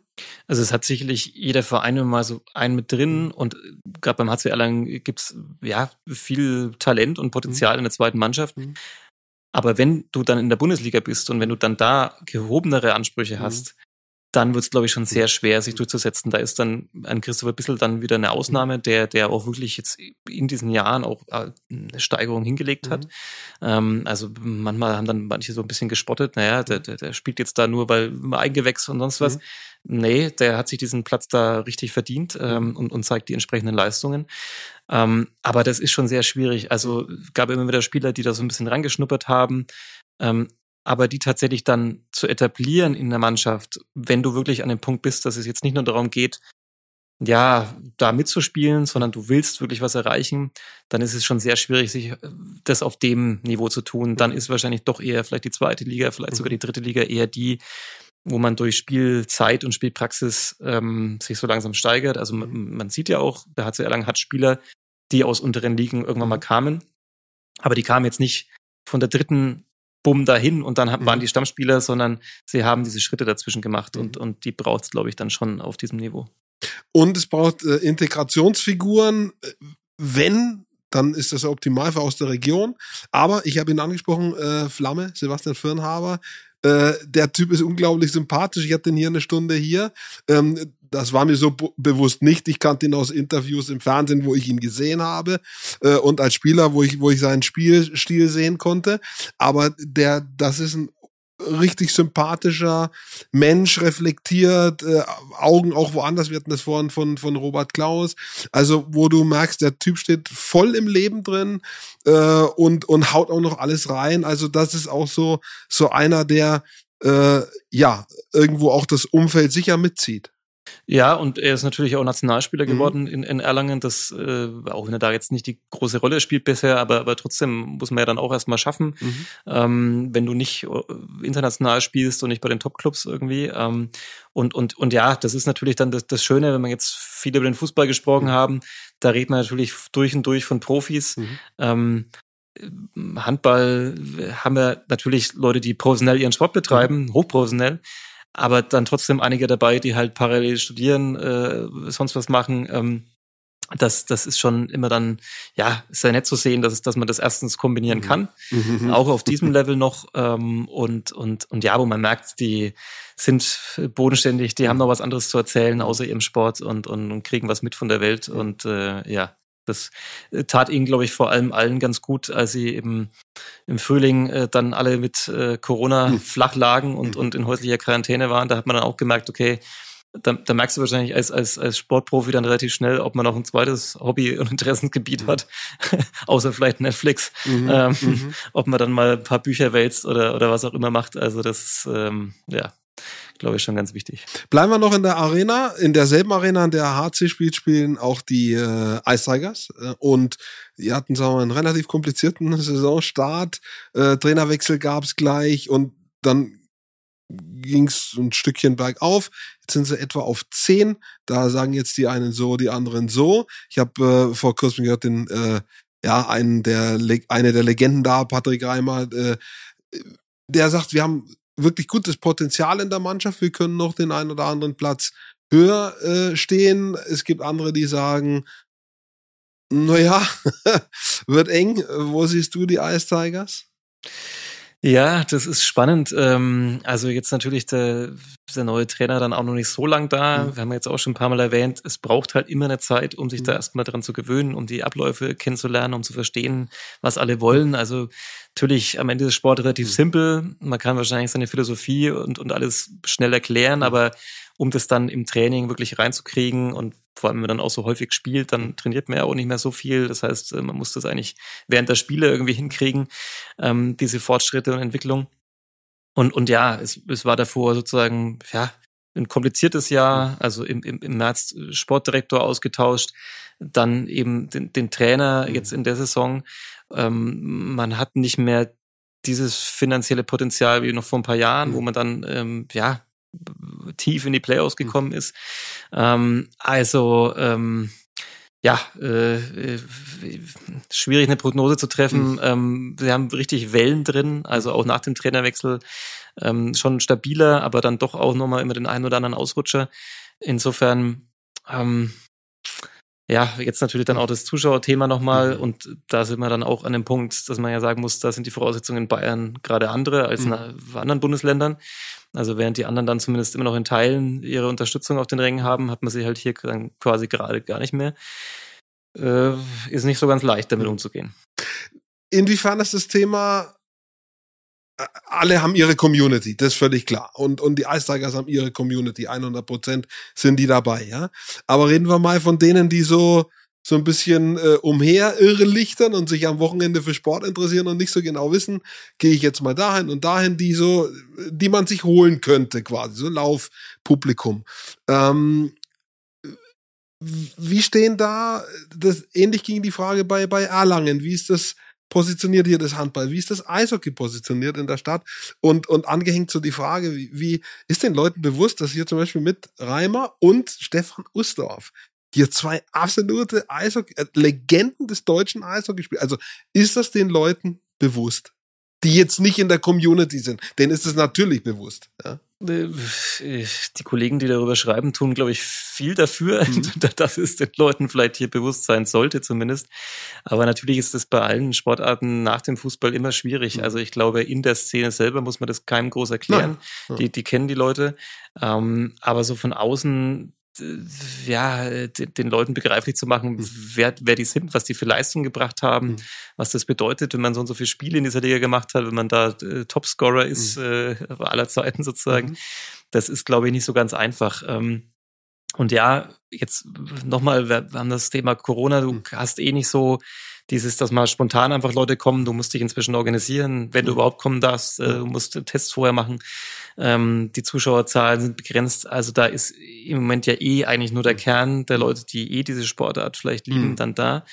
Ähm, und natürlich ist es, ähm, da kann man dann auch wieder allgemein jetzt rauszoomen, bei dem Sportangebot, das es hier gibt in Nürnberg und im mhm. um Umfeld, ähm, musst du eigentlich fast gewisse Erfolge haben, mhm. damit du über dein normales Zuschauer- und Fanpotenzial hinauskommst. Mhm. Ähm, das hat man in der Vergangenheit immer wieder gesehen, sobald es mhm. irgendwo dann da mal richtig läuft, sobald bisschen mehr Interesse da ist, mhm. sobald wir vielleicht auch nochmal mhm. über das übliche Maß hinaus berichten, ähm, dann wird es da immer noch voller. Mhm. Dann kommen die Leute, dann interessieren sie sich noch mehr, dann sind sie plötzlich drin, dann wissen sie plötzlich, äh, wer im Eishockey, wer der Gun bei der gegnerischen Mannschaft ist, mhm. auf wen es zu achten gilt, wer, wer da vielleicht potenziell äh, die Handschuhe fallen lässt. Mhm. Das wissen dann alle.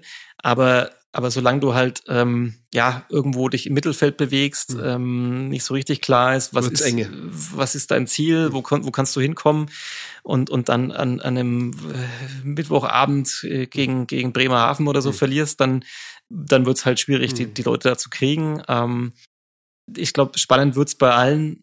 Wie sieht's mal dann wieder aus, wenn dieses äh, Thema mit C ja vorbei sein wird's nicht so mhm. schnell, aber wenn es ein bisschen ausschleicht, wenn mhm. vielleicht wirklich mal wieder Zuschauer kommen dürfen, wie sie wollen, mhm. ähm, wenn man sich auch gut fühlt dabei, mhm. sich sicher ja. fühlt, wenn man vielleicht nicht die Maske mhm. zwei, drei Stunden aufhaben muss, mhm. ähm, dann wird's interessant, wie viel kommen dann noch in Klammern, äh, wie viel hat man tatsächlich vielleicht Leute verloren, die sich andere Hobbys zugelebt haben. Ich glaube, die Leute wollen auch wieder raus. Sie ja. wollen Entertainment, sie wollen unter, unter Leute, sie wollen mhm. sich unterhalten und austauschen. Aber vielleicht tun sie es halt tatsächlich manchen auch woanders und, mhm. und haben ein bisschen, ja, auch das Interesse vielleicht an den Verein verloren. Und da muss der Sport auch sicher als Ganzes wieder kämpfen, diese Leute zu kriegen. Äh, ist auch eine spannende Entwicklung. Beim Fußball sind einige verloren gegangen. Äh, der erste FC Nürnberg hat einige Male das Stadion nicht an die Kapazitätsgrenze gekriegt, die erlaubt war. Das hat Gründe, sicherlich. Äh, da gehören viele dazu. Manche aus Respekt vor dieser Pandemie, manche, weil sie vom Business Fußball angenervt sind. Also, whatever. Hat sicher auch jeder seine Gründe, aber du musst die Leute wieder begeistern. Und ähnliche Punkte gelten auch für das Basketball. Äh, die hatten mal diesen Peak, den du angesprochen hast, so ein, so ein Erfolgsjahr mit dem prinzipiell Aufstieg in die erste Liga, so muss man ja sagen. Spielbetrieb da hat nicht stattgefunden, leider wegen des Hallenthemas. Ähm, wie sieht's mit der Verankerung der Falken aus in dieser Stadt? Die haben jetzt immerhin eine Arena. Jetzt wäre mal dieses Thema abgeräumt. Ja, jetzt muss halt der Sport nachziehen, aber das ist immer die Frage, wie kann er das? Und letztendlich selbst, wenn man die anderen Vereine schon unter dem Fußball deutlich anordnen muss, ähm, letztendlich wollen alle an Geldtöpfe ran und das wird ja nicht einfacher, sicher über die Jahre. Das wird vor allem in der aktuellen Phase nicht einfacher, mhm. wo dann ja auch Unternehmen eher mhm. zurückhaltend sind mhm. und, und äh, vielleicht nicht mehr so mutig als Sponsoren auftreten wie in der Vergangenheit. Alle streiten sich hier im Prinzip im selben Pool. Dann gibt's natürlich ein paar, die, die definitiv nie die, die, die Stadtgrenze, mhm. die Seite der Stadtgrenze sozusagen wechseln würden. Das ist dann irgendwie klar. Aber im Prinzip ähm, kämpfen alle um dieselben Leute, um dieselben größeren bis mittleren Unternehmen. Ähm, das ist schwierig. Und, und ja, du hast es angesprochen, ähm, der, der Basketball in Nürnberg, das, das setzt sich jetzt im Prinzip in dem Jahr fort. Mhm. Jetzt ist diese neue Arena da. Mhm unter normalen Umständen hätte man wahrscheinlich einfach diese Arena mal vollgekriegt, allein weil einfach äh, am Anfang alle gucken, Neugier. Wie, wie sieht die aus, ja. Neugierde, ähm, was ist das für ein, für ein Entertainment da geboten, ähm, ähm, wo, wo geht das hin? Ähm, und das ist ja wirklich auch, das hm. kommt bisschen zu kurz, weil halt viele da auch noch nicht kommen durften bislang oder nicht konnten. Ähm, das ist halt auch wirklich eine, eine, eine schicke Arena. Also die, ja. die ist jetzt der neueste Standard sozusagen äh, deutschlandweit zum Teil auf diesem auf diesem Level äh, mit den, mit den 4000 Zuschauern. Aber wir haben die Pandemie, ähm, man hatte Beschränkungen. Ähm, vor ein paar Jahren hätte er gesagt, okay, die macht man jetzt am Anfang zumindest mal voll und dann muss man halt gucken, wer mhm. bleibt hängen, wer, wem hat das gefallen, wo, mhm. wo, wo geht das dann dahin? Jetzt ist es halt wieder so, dass man einfach mhm. im Prinzip erstmal nur seine Zielgruppe angesprochen hat, ähm, die dann da kommen und dieses typische Laufpublikum, mhm. äh, wie man es halt auch vielleicht von, von Diskotheken und sonst wie kennt, die halt mal so, ja. so reinstolpern und dann, dann gefällt es denen. Die gibt's im Moment ja. einfach nicht, sondern es kommen die Leute, die informiert sind, die, die das wollen. Klar gab es bestimmt ein paar, die diese neue Arena mal angeguckt mhm. haben. Ähm, äh, und, und, und, und ja, äh, da wird's spannend, ob man es mal eben schafft, aus seiner eigenen Blase rauszukommen mhm. und mal mehr Leute anzuziehen. Ähm, auch da wieder das Thema sportlicher Erfolg. Mhm. Ähm, auch völlig klar, sollte irgendwann mal der Schritt in die Bundesliga gelingen, dann kommen da halt auch andere Namen, ja. ohne da jetzt an mhm. Vereinen zu nahe zu treten zu wollen. Mhm. Aber da, da ist natürlich jetzt nicht so die wahnsinnig großen Namen in der zweiten Liga unterwegs. Ähm, aber in der, in der Bundesliga hätte man dann allein in Bayern hätte man so ein paar fränkische Vertreter, die dann da anreisen und vielleicht Fans mitbringen. Äh, dann natürlich der FC Bayern mit dem großen Namen. Ich glaube, dann sähe es nochmal ganz anders aus. Ähm, aber bis dahin, mhm. wenn man das schaffen würde, irgendwann ist es, glaube ich, weiterhin ein harter, zäher Kampf.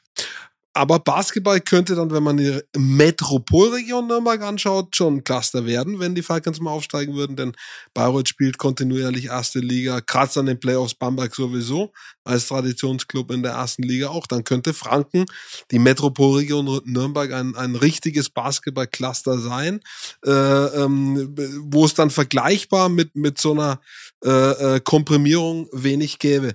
Sebastian, jetzt haben wir, jetzt haben wir über eine Stunde durch. Äh, ich hatte befürchtet. Wir, äh, Jahresrückblick habe ich am Anfang gesagt, eigentlich haben wir eher so einen Überblick gegeben. Wir haben jetzt nicht so Jahresrückblick gemacht. Und eigentlich müsste man ja sagen, über was haben wir nicht gesprochen, weil man könnte eigentlich diese ganzen Themen, die hatten eine eigene Sendung, die Falcons hätten eine, haben wir auch gemacht, äh, ähm, über die Falcons und ähm, genauso mit Stefan Ustorf haben wir eine Folge gemacht, genauso mit dem äh, Flamme Firnhaber und, und Nico Büdel war auch schon da. Von fiel mal das Stichwort kratzen. Wir haben so ein bisschen gekratzt an der Oberfläche. Ähm, ich hoffe, wir haben es äh, unterhaltsam getan und irgendwie doch, dass jeder noch so ein bisschen mehr Wert, mehr Wissen, äh, Anregungen draus gezogen hat. Äh, letzte Frage an dich. Wenn man die Stadt Nürnberg, Metropolregion Nürnberg vergleicht mit anderen Metropolregionen, sind wir Sport, sind wir da äh, on the top? Ähm, wo, wo steht Nürnberg da? Ich meine, jetzt hast du in München hast du Bayern München und du hast Bayern Basketball und du hast die äh, äh, du hast Red Bull Eishockey, ja. So, okay, das würde ich jetzt als drüber veranschlagen, ja. Dann hast du aber auch Metropolregionen, die haben vielleicht gar nicht. ja, wo, wo steht Nürnberg da als Sportregion? Ja, Einerseits, ich meine, wir haben über fünf Vereine geredet ja. ähm, in, den, in den großen Sportarten. Das äh, hat erstmal so keine andere Großstadtregion. Und DTM haben wir noch. Also wir haben ja noch sozusagen Einzelereignisse. Wir haben die Rot Challenge, ne, so, so Events, die noch an Wochenenden statt, muss ja auch mit reingerechnet Das werden. kommt noch dazu. Gab mal noch ein Tennisturnier, das haben wir jetzt nicht mehr. Aber ähm, ich bin das vor einiger Zeit auch mal durchgegangen, weil es mich interessiert hat, wenn du dann so an, an München denkst oder an mhm. Berlin oder Hamburg. Mhm Du kommst immer auf drei. Mhm. Also du kommst auf, äh, mein gut, Berlin hast du dann auch zwei Fußball-Bundesligisten, mhm. klar, aber wenn man jetzt mal nur Fußball anguckt, mhm. dann hast du dort Eishockey, mhm. äh, sehr populär und auch Basketball. Mhm. Ähm, hast dafür und, und Handball. Mhm. Berlin ist die einzige Stadt, die das sozusagen noch so hinkriegt. Ähm, und das ist aber Berlin, da reden wir jetzt wirklich von der Metropole. ähm, aber selbst in Hamburg, okay, jetzt hat man wieder Handball in der ersten Liga, man hat dafür aber kein Eishockey mehr auf dem Niveau. Ähm, und so kann man das dann immer weitergehen. Also im, äh, von dem, was erstmal da ist, ist mhm. das wahnsinnig viel. Mhm. Wenn wir es jetzt uns im Detail dann natürlich dann anschauen, mhm. wird es dann schwierig, was das mhm. Sportliche angeht. Also entweder zweite Liga mhm. oder in dem Fall Fürth erste Liga mhm. Hinten dran. Ähm, kann man natürlich sagen, okay, woran liegt das dann? Also fehlt dann halt doch so ein bisschen, sind es dann doch zu wenig Unternehmen, mhm. äh, zu wenig Geld im Markt, mhm. um dann mal so richtig äh, ähm, nach oben zu kommen.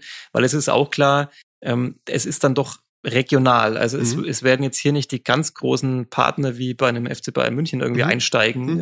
Äh, die international tätig sind und, und, äh, und da ja, den, solche Vereine so nach vorne bringen, dass die einfach mal so viel Geld haben, dass sie ständig um eine Meisterschaft spielen oder sowas. Also ich glaube, es ist harte Basisarbeit, äh, kostet alle Beteiligte viel Mühe, zumindest das Niveau zu halten aktuell und oder dann eben mal zu klettern. Ähm, aber ausgeschlossen ist es natürlich nicht. Mhm. Und ähm, ja, ich glaube, man kann schon dann doch immer, wenn wir so drüber reden, bei allen Problemen, die da sind, kann man schon auch mal ein bisschen, ja, soll man sagen, stolz ist immer ein komisches Wort, weil man, hm. wir haben das ja nicht selber geschaffen, aber, aber sich darüber freuen, hm. wie viel Angebot es dann doch hier gibt. Ja. Und wenn man die, äh, habe ich schon angesprochen, die Metropolregion als solche, wie sie definiert ist, hinzu äh, ähm, nimmt, dann kommt eben Bayreuth dazu, dann kommt Bamberg dazu, sogar Coburg und Hof kommt dazu, dann hast du da noch ein Zweitliga-Handball-Club mehr mit Coburg, dann hast du in Bamberg Basketball, hast du in Bayreuth Basketball. Ähm, also, wenn man das noch hinzunimmt, hast du schon ein, einen Radius hier von 100, 150 Kilometern, wo du, wo du schon ordentlich in Franken was abreißen kannst fast sportlich. Zu ne? viel. Ne? Ja. also das ist, obwohl sie, da muss man halt immer die Franken, die sind halt so, äh, na, die, die sind halt leider so auch keine homogene Einheit. Da hat halt jeder so sein, äh, die, ich kann die nicht leiden und die nicht leiden. Äh, manchmal wünschte man sich da ein, ein, ein gewisses Zusammenhalten vielleicht eher auch. Äh, um sich gegenseitig auch so ein bisschen zu feiern, um das, wo man sagt, da kann man auch stolz drauf sein, weil das kann man tatsächlich, finde ich, auf das Sportangebot, das da ist. Es gibt auch ähm, richtig gute Einzelsportler und EinzelsportlerInnen hier aus der Region. Wir haben es äh, vorhin angesprochen, ganz zu Beginn Medaillengewinner bei Paralympics. Äh, wir haben Anne Haug aus Bayreuth, jetzt nicht Nürnberg, aber äh, Ironman-Siegerin. Also es gibt hier auch fantastische Einzelsportler und Sportlerinnen. Also im Prinzip, das ist schon, wie sagt der Franke, passt schon. Ne? Das allerhöchste Kompliment, das man da geben kann. Ja, und das Beste eigentlich, ja. ja, ja. ja. Aber wenn man es nochmal auf Nürnberg runterbricht, dann ja. ist vielleicht tatsächlich auch genau das Problem, dass wir hier über fünf äh, Clubs reden, die dann in den großen Sportarten da, da mitmischen. Ähm, das ist dann vielleicht manchmal eben der eine zu viel. Wir hatten es vorhin mhm. mit mhm. äh, de, den Vereinen der Peripherie, wo es vielleicht gar nichts anderes mhm. gibt, wo, wo sich alle Sponsoren und alle potenziellen Sportfans mhm. Dann hinter diesem äh, Verein äh, dahinter stehen. Mhm. Das macht es dann manchmal ein bisschen einfacher. Hm. Aber gleichzeitig werden wir uns wahrscheinlich nicht darüber beschweren, dass hm. wir ähm, jetzt hier über fünf Vereine reden und nicht über nur einen reden müssen. Es ist für alle was dabei, würde ich sagen. Jeder kann seine Sportart finden und äh, wenn hoffentlich äh, bald wieder, im Moment findet das Ganze im Prinzip wieder unter Ausschluss der Öffentlichkeit statt, ähm, wenn bald wieder Menschen, Fans, Zuschauende äh, in den Stadien, in den Hallen, in den Arenen sein können, können die auch alle wieder ihr Team pushen. Sebastian, ganz herzlichen Dank für eine Stunde Ritt durch die Metropolregion Gerne. Komm, äh, kommt, Sportarten. Kommt jetzt das Tischfeuerwerk zum Abschluss des Jahres. Ja, genau. Oh, wenn ich das hätte, wird, wird der Sekt äh, wäre ich geköpft. richtig gut. Ähm, ich äh, ja, danke dir auf jeden Fall fürs dabei sein. Wünsche dir äh, einen guten Rutsch ins neue Jahr. Ähm, bleib gesund, wie man so schön sagt, noch schöne Weihnachtszeit. Und äh, ich würde sagen, wir sehen uns in einer der, der Arenen hier oder wieder hier beim Podcast. Im Sommer dann machen wir Halbzeitbilanz. Ja, sehen wir uns wieder. Vielen Dank äh, und ja, bis zum nächsten Mal. Bleib gesund. Sehr gerne. Ich komme noch mal in Kadepp oder so. Ja, ja Gegenbesuch. Gegenbesuch. Wir, Als äh, Reporter ja, unser, unser Studio ist nicht so schick wie hier. Das aber, macht aber überhaupt nichts. Wir arbeiten ja, dann noch drin. Ähm, also wie gesagt, wir, wir treffen uns gerne wieder und äh, auch euch da draußen akustisch äh, äh, wäre ich nicht abgeneigt, wieder zu treffen oder ihr mich oder ihr uns in dem Fall. Also mit anderen Worten, schaltet wieder ein, wenn es euch gefallen hat. Hinter lasst uns euer Abo und natürlich auch euch guten Rutsch ins neue Jahr. Schöne stille Tage noch. Bleibt gesund. Danke fürs Reinhören und tschüss.